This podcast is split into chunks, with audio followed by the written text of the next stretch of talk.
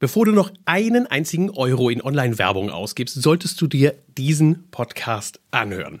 Das nennt man einen Pitch übrigens am Anfang von so einem Podcast. Mein Name ist Thorsten Wurz. Herzlich willkommen zum Handwerk Impulse Podcast.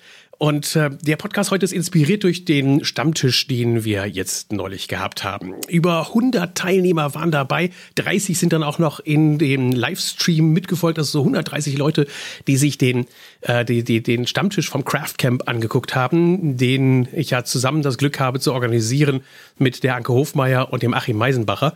Und ähm, dabei haben wir gemerkt, wie wahnsinnig interessant das Thema ist. Und das liegt natürlich auch darin, dass viele im Moment so, ich sag mal, in Goldgräberstimmung sind in den Social Media Agenturen und feststellen, dass du im Handwerk einen echten Painpoint, ein echtes Problem hast. Die versuchen natürlich jetzt hinzugehen und zu sagen, hey, wir helfen dir dabei, Mitarbeiter zu gewinnen. Wir versuchen, wir helfen dir dabei, an, an Endkunden ranzukommen. Und da gibt es natürlich auch schwarze Schafe. Und die, die regen mich fürchterlich auf. Und vor denen möchte ich schon ein bisschen dich auch äh, bewahren, dass du weißt, welche Anforderungen du an so eine Agentur stellen kannst. Denn es ist leider Gottes in letzter Zeit häufiger vorgekommen, dass erst die Kunden von mir zu spät auch zu mir gekommen sind und gesagt haben, Thorsten, ja, ich habe hier jetzt 12.000 Euro, tatsächlich kein Witz, 12.000 Euro für eine Drei-Monats-Kampagne ausgegeben und die hat mal so gar nichts gebracht. Was können wir denn jetzt noch daraus machen? Und dann stelle ich fest, äh, dann gucke ich in Facebook-Konten rein und die sind leer. Also ich gebe dir jetzt mal ein paar Tipps mit auf den Weg, was wir machen können. Ich habe übrigens 20 Tipps auf meinem Blog. Das heißt, auf dem Blog, den du findest unter handwerk.live, handwerk.live, handwerk.live, da in dem Blog einfach mal ein bisschen scrollen, dann wirst du die 20 Tipps finden, die du in der Zusammenarbeit mit den Agenturen vielleicht einsetzen kannst und ihnen dann auch sagen kannst, hey, guckt euch das mal an, äh, erfüllt ihr denn diese ganzen Kriterien? Dann könnt ihr auch ohne meine Hilfe mit Agenturen zusammenarbeiten. Wenn du meine Hilfe gerne in Anspruch nehmen möchtest, Dafür bin ich nun mal spezialisiert. Ich bin derjenige, der für das Marketing da ist. Ich entwickle Ziele und Inhalte zur Mitarbeiter- und Kundengewinnung und sorge dann dafür, dass das Ganze auch mit Kampagnen zusammen durchgeführt wird. Also ich bin nicht selber eine Agentur, sondern ich arbeite dann eng mit den Agenturen zusammen, damit wir auch wirklich die Ziele erreichen, die wir haben wollen. Aber kommen wir zur Sache.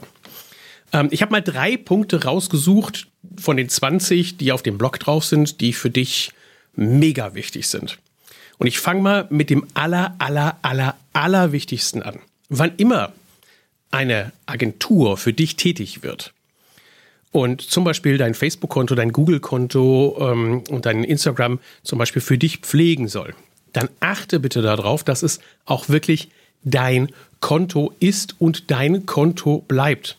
Das Werbekonto bei Facebook und Google, das wird von dir benutzt und du rechnest mit Facebook, Google oder House und Pinterest und ähnlichem direkt ab. Daran merkst du, ob die ehrlich sind oder nicht. Weil es ist schon häufiger passiert, dass wir nach Ende einer Kampagne in die Konten reingeguckt haben, in die Werbekonten, in denen ja unfassbar viele Informationen und Daten hineinfließen, wo das gesamte Know-how, wo das gesamte Wissen auch über die Kampagne dann abgespeichert ist und dann wird das manchmal gelöscht. Das heißt, du hast das ganze Geld investiert in den Aufbau zum Beispiel einer speziellen Zielgruppenansprache und hinterher ist nichts mehr davon übrig. Und da musst du unbedingt darauf achten, dass das Konto weiterhin dir gehört und dass du alle Ergebnisse, die da drauf sind, auch für dich behalten darfst. Wenn die Agentur da schon anfängt zu zögern zu sagen, nein, das ist ja unser Know-how, das geben wir nicht raus, dann ist Vorsicht geboten. Denn gute Agenturen leben nicht davon, dass sie das Know-how meinen, zurückhalten zu müssen und Angst davor haben, dass du es vielleicht hinterher versuchst, alles selbst dir zu organisieren, sondern gute Agenturen leben davon, dass sie dir fortlaufend einen guten Service anbieten. Das ist auch schon so ein zweiter Punkt, an dem du das festmachen kannst. Auch den habe ich in die 20 Punkte reingeschrieben. Wenn eine Agentur kommt und sagt, wir machen das Ganze mal schnell und hektisch, äh, in, in einem Monat, in zwei Monaten, in drei Monaten kriegen wir deinen Social Media Account auf Vordermann. Das funktioniert nicht. Es geht nicht. Das heißt, wirklich glaubhafte und glaubwürdige Agenturen fangen bei Social Media Unterstützungen in der Regel bei drei Monaten an. Das heißt, sie sagen, wir arbeiten mindestens drei Monate miteinander zusammen, damit wir euch zeigen können, wie es funktioniert. Das liegt daran, dass unfassbar viel händische Arbeit in die Pflege von Social-Media-Konten immer noch einfließen muss. Und weshalb auch ein Betreuungsaufwand, der pro Monat abgerechnet wird, ähm, gerechtfertigt ist. Also wenn einer kommt und sagt, wir machen dir deinen gesamten Social-Media-Auftritt für 300 oder 400 Euro im Monat, dann kann der nur auf Retorten zurückgreifen, dann kann der nur auf vorgefertigtes Material zurückgreifen. Und ja, das, das, das ich habe noch nie die Qualität gesehen, dass ich sage, yo, das ist ziemlich cool. Das sind dann doch meistens immer nur so ein Abklatsch von irgendwelchen Anzeigen, die nochmal umgebastelt werden. Am liebsten dann auch nicht mit, mit eigenen Bildern, weil die müsste man ja noch anpassen, sondern mit irgendwelchen Stockbildern, also Bildern, die in Agenturen gekauft werden. Und damit ist das Ganze völlig unpersönlich. Und das Einzige, was daran persönlich ist, ist vielleicht ein Sprüchlein oder das Logo von dir drauf. Also das kann nicht funktionieren. Das ist auch so ein Maßstab. Wenn jemand sagt, ich mache das für 300 Euro im Monat, sorry, das kann nicht funktionieren, weil der kann sich ja maximal zwei Stunden damit beschäftigen. Davon ist er noch eine halbe Stunde mit Rücksprachen mit dir beschäftigt. Äh, das heißt, der kann maximal so eine Anzeige mal reinstellen und, und das war's. Also der kann die nicht betreuen, der kann nicht gucken, welche Ergebnisse rausgekommen sind. Also vielleicht sogar schon der zweite Punkt. Okay, es wären vielleicht doch vier. Ähm, also du merkst, ich habe da eine Leidenschaft für, dass du nicht verarscht wirst. Ein wichtiger Punkt ist auch das sogenannte Pixel, egal ob von Google oder von Facebook. Wenn deine Agentur nicht mit dir darüber spricht, dass sie einen Pixel auf deiner Homepage installieren möchte oder ähm, solche Pixel-Auswertungen macht, dann ist auch Vorsicht geboten, wann immer die Kampagne auch das Ziel hat, Leute auf deine Internetseite zu locken. Oder nein, besser generell, äh, egal, wenn jemand auf deine Internetseite kommt, dann gibt es das sogenannte Facebook-Pixel und das Google-Pixel. Stell dir das einfach so vor, und das war ein, ein tolles Beispiel, was der Tibor erzählt hatte, auch im Stammtisch. Stell dir das so vor, sobald jemand auf deine Internetseite kommt, dann kriegt er so ein gelbes Haftnotizzettelchen auf dem Kopf. Und wenn der zum Beispiel in dem Bereich äh, Kundendienst war, dann hat er ab sofort dieses Zettelchen auf der Stirn und sagt, ich interessiere mich für Kundendienst. Und damit können wir ihn in Facebook oder auch mit Google-Anzeigen direkt ansprechen und sagen, hey, wenn Sie Interesse an Kundendienstleistungen haben, dann schlagen wir Ihnen mal vor, schauen Sie sich doch mal folgendes Video an. Also dieses Pixel ist eine Art Identifikation. Datenschutzrechtlich, da hat Janke Hofmeier dann auch darauf hingewiesen, musst du natürlich, selbst wenn sowas Einfaches wie ein Pixel eingefügt wird, das immer in deinen Datenschutzerklärungen auch mit aufnehmen. Das ist ganz wichtig. Wenn du da Infos brauchst, melde dich mal bei der Anke Hofmeier die hilft dir dabei. Also so, ein Pixel hat natürlich eine gewisse Rechtsrelevanz, aber du darfst letztendlich, so hat Anke das auch gesagt, alles tun, sofern du die Menschen darüber informierst und ihnen eine Möglichkeit gibst, dass sie das auch ablehnen können. Also insofern so ein Facebook-Pixel ist absolut mega, mega, mega, mega wichtig, damit es auch bei dir mit der Werbung richtig funktioniert. Weil sonst musst du dir das vorstellen, haben wir in der ganzen Social Media Landschaft, wenn so ein Pixel nicht eingesetzt wird, wenn Auswertungen nicht gemacht werden, zum Beispiel auch über Videos, hm, dann ist das nichts anderes, als, als wenn du so wie früher losgehst und 20.000 Zettelchen nimmst und in den Briefkasten schmeißt. Das kann auch erfolgreich sein, keine Frage, aber der Aufwand ist halt viel größer. Und durch diese Geschichten kann man enorm den Werbeaufwand reduzieren. Sicherlich die Zeit für die Agentur steigt, aber dafür sparst du dir auf der anderen Seite megamäßig viel Werbekosten. Also so ein Pixel gehört einfach zum guten Ton dazu.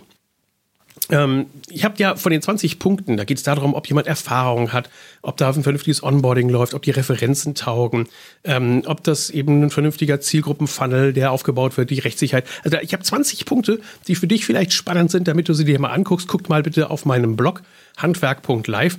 Da gibt es irre viele Informationen. Aber einen Punkt gebe ich dir noch zum Abschluss mit und das ist dieses Thema Authentizität. Also Echtheit, Ehrlichkeit, ähm, Plausibilität, dass die Menschen dir wirklich glauben, was du da erzählst, dass die Menschen auch sehen, was du repräsentierst, dass du einen Beweis lieferst, dass das, was du da erzählst, auch tatsächlich stimmt.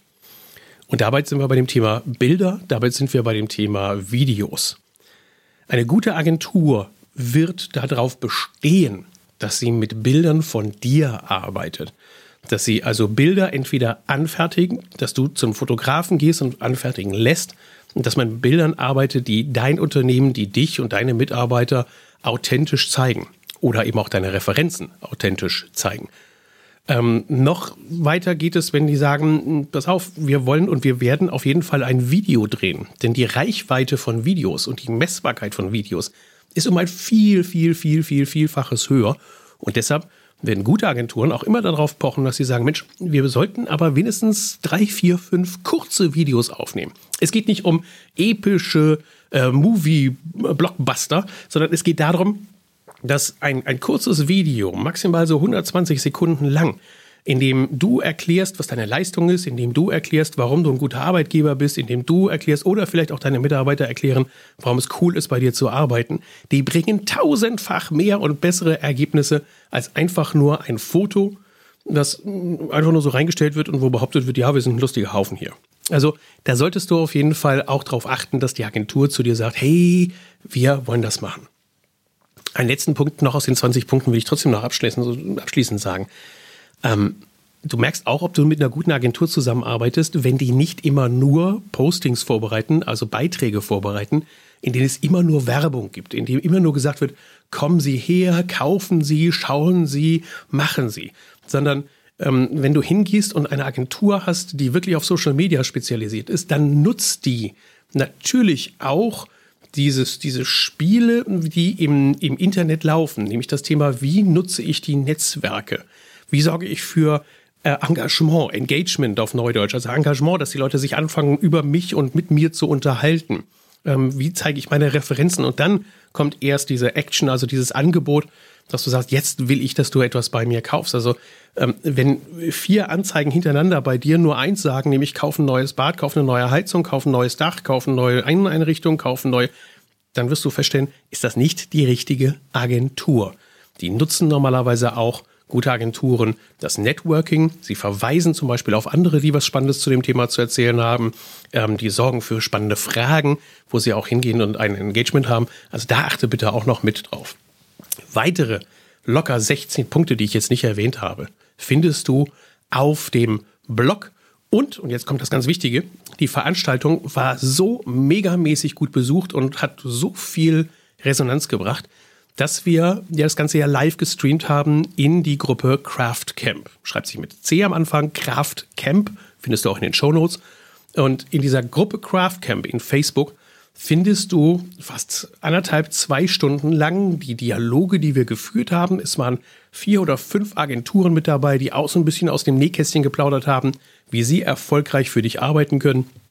Da würde ich einfach mal vorschlagen, ähm, nutze meinen Blog, um die 20 Punkte herauszufinden und geh mal in das Facebook rein, in das Craft Camp und schau dir dort vielleicht die Aufzeichnung an. Ich kann dir nicht garantieren, wie lange sie da drin stehen bleiben wird. Ist ja auch ein bisschen abhängig von Facebook. Aber ähm, ich glaube, das ist schon eine sehr, sehr spannende Sache. Und damit würde ich erstmal sagen, Schluss für heute. Tschüss, bis demnächst. Euer Thorsten.